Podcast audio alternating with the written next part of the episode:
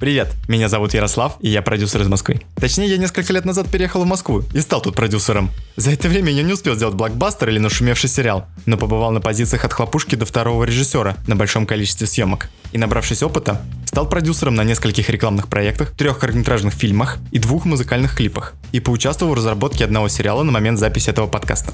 Киносалат – это подкаст про изнанку съемочного мира. А как не лучше начать ее изучать, проходя путь с самого начала. У меня у самого не получится это сделать, но по счастливой случайности я стал куратором в ЦРУ киношколе. И у меня есть возможность рассказать эту историю устами студентов, как выглядит кино изнутри глазами новичка. Этот подкаст начнется с того, как мои подопечные киностуденты снимают свой дипломный проект в киношколе.